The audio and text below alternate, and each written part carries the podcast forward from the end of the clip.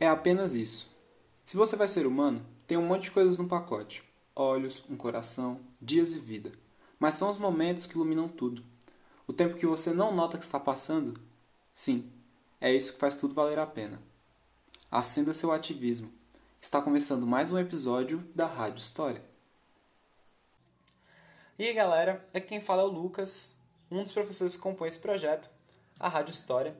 E eu tô aqui hoje para mais um Rádio História Relâmpago, que, como já foi explicado para vocês, são episódios um pouco mais curtos e que são lançados aqui com um pouco mais de frequência. No Rádio História Relâmpago de hoje, nós iremos discutir um pouco mais sobre uns temas mais, um dos temas mais caros para a história da humanidade, que é a morte. Mas, além disso, a morte é aquilo que ela nos é capaz de ensinar, perfeito?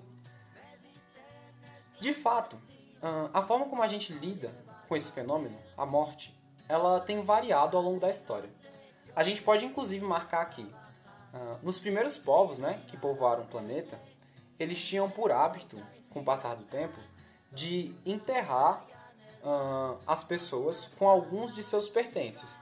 O que pressupõe que, a partir desse momento, eles começaram a conceber que uma ideia de vida após a morte.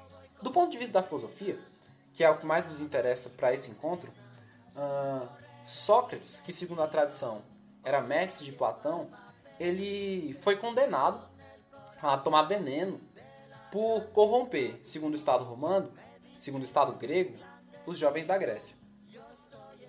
Quando diante da inevitável morte, né, uh, Sócrates ele não transparecia medo, não transparecia angústia, pelo contrário, ele permanecia reto e parecia que iria abraçar aquele evento, abraçar a sua morte de forma muito cordial e educada. Inclusive, ele explica para os seus pupilos que ele, enquanto filósofo, ele se preparou a vida inteira para morrer, para aquele momento em questão. E que para ele seria um contrassenso que, quando ele chegasse ao ponto pelo qual ele se preparou a vida inteira, ele se acovardasse. Então, ele ia abraçar a morte de forma honrada, como ele sempre aguardou abraçar. Isso é, isso significa entender que a gente tem que sim pensar na morte, mas não na morte como algo uh, mórbido, como algo melancólico, como algo que nos vai causar tristeza e angústia, e sim na morte como um fenômeno inevitável, que vai me atingir, que vai atingir cada um de vocês e que vai atingir todas as pessoas que a gente conhece, beleza? E quando a gente compreende que isso é inevitável, a gente passa a lidar com isso com mais calma, sabedoria e serenidade, permitindo que a gente possa reavaliar os valores, os princípios e as nossas escolhas para dar o devido valor uh, ah, para cada um desses momentos cotidianos que a gente tem. Afinal, eles são finitos e ninguém quer aqui, diante da morte, se arrepender e se acovardar. Quer abraçá-la com a certeza de que, em vida, fez as melhores escolhas. Então, no final das contas, a morte ela nos ensina também sobre liberdade. Por que sobre liberdade?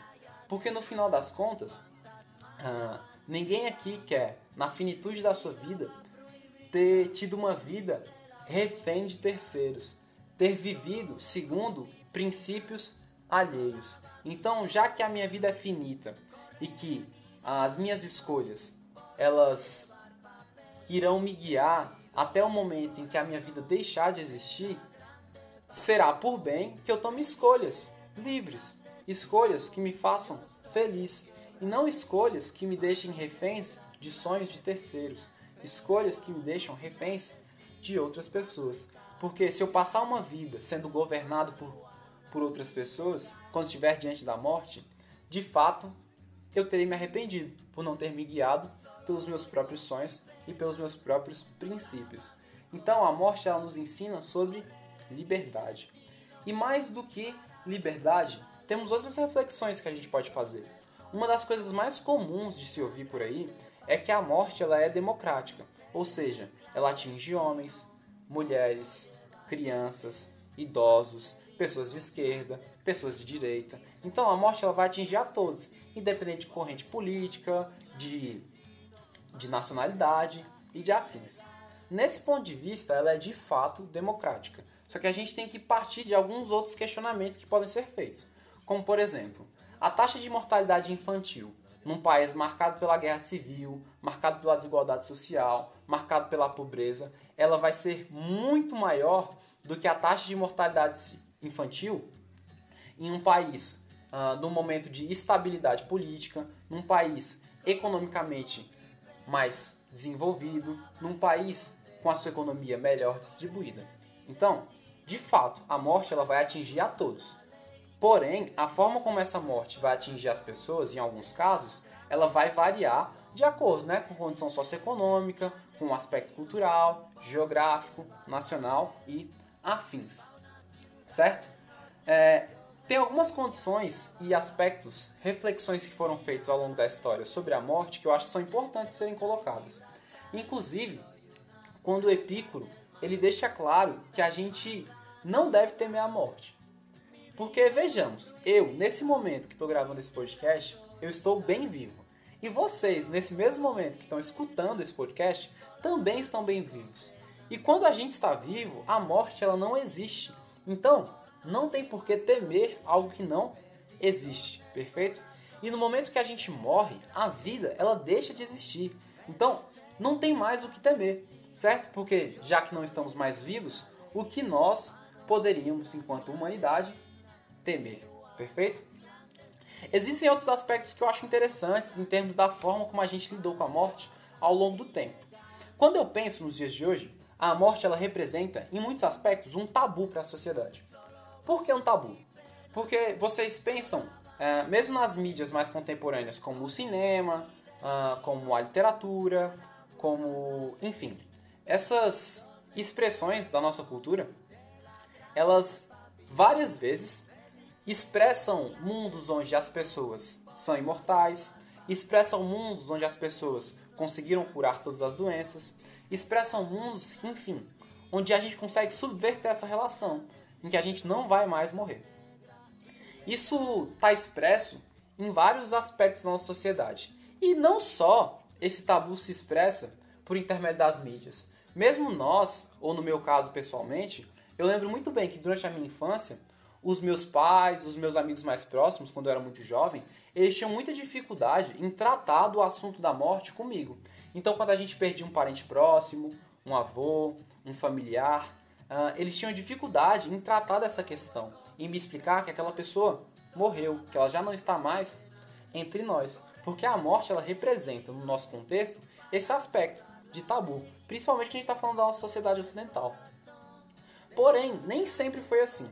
Se a gente for olhar, por exemplo, para a primeira metade do século XX, a gente vai perceber que era muito, muito comum que uma pessoa que estivesse nos seus últimos momentos de vida, ela tivesse realmente consciência de que estava morrendo e mais do que isso, que ela ficasse em casa, muito próxima dos seus familiares, muito próxima dos seus amigos mais próximos e dos seus vizinhos, enfim, das pessoas com quais ela compartilhou a vida e os bons momentos.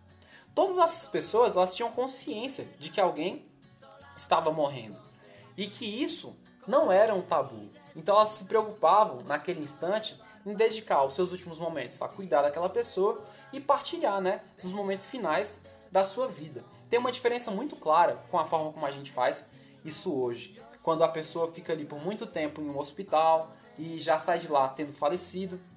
E no final das contas, uh, nos dias de hoje, em muitos dos casos, a única coisa que a gente compartilha com aquela pessoa é a solidão, porque a gente não pôde compartilhar os seus últimos momentos de vida. Uh, eu sei que isso não é uma generalização, existem casos e casos, mas é só para a gente ter uma compreensão que a forma como a gente lidou com a inevitabilidade da morte, ela foi se alterando ao longo da história. Mas do ponto de vista da filosofia, do ponto de vista das ciências humanas, tem algo muito importante que a gente pode aprender com esse fato, que é o quê? Que a morte ela é inevitável. Ela vai alcançar a todos nós, a todos os nossos familiares e a todos os nossos amigos.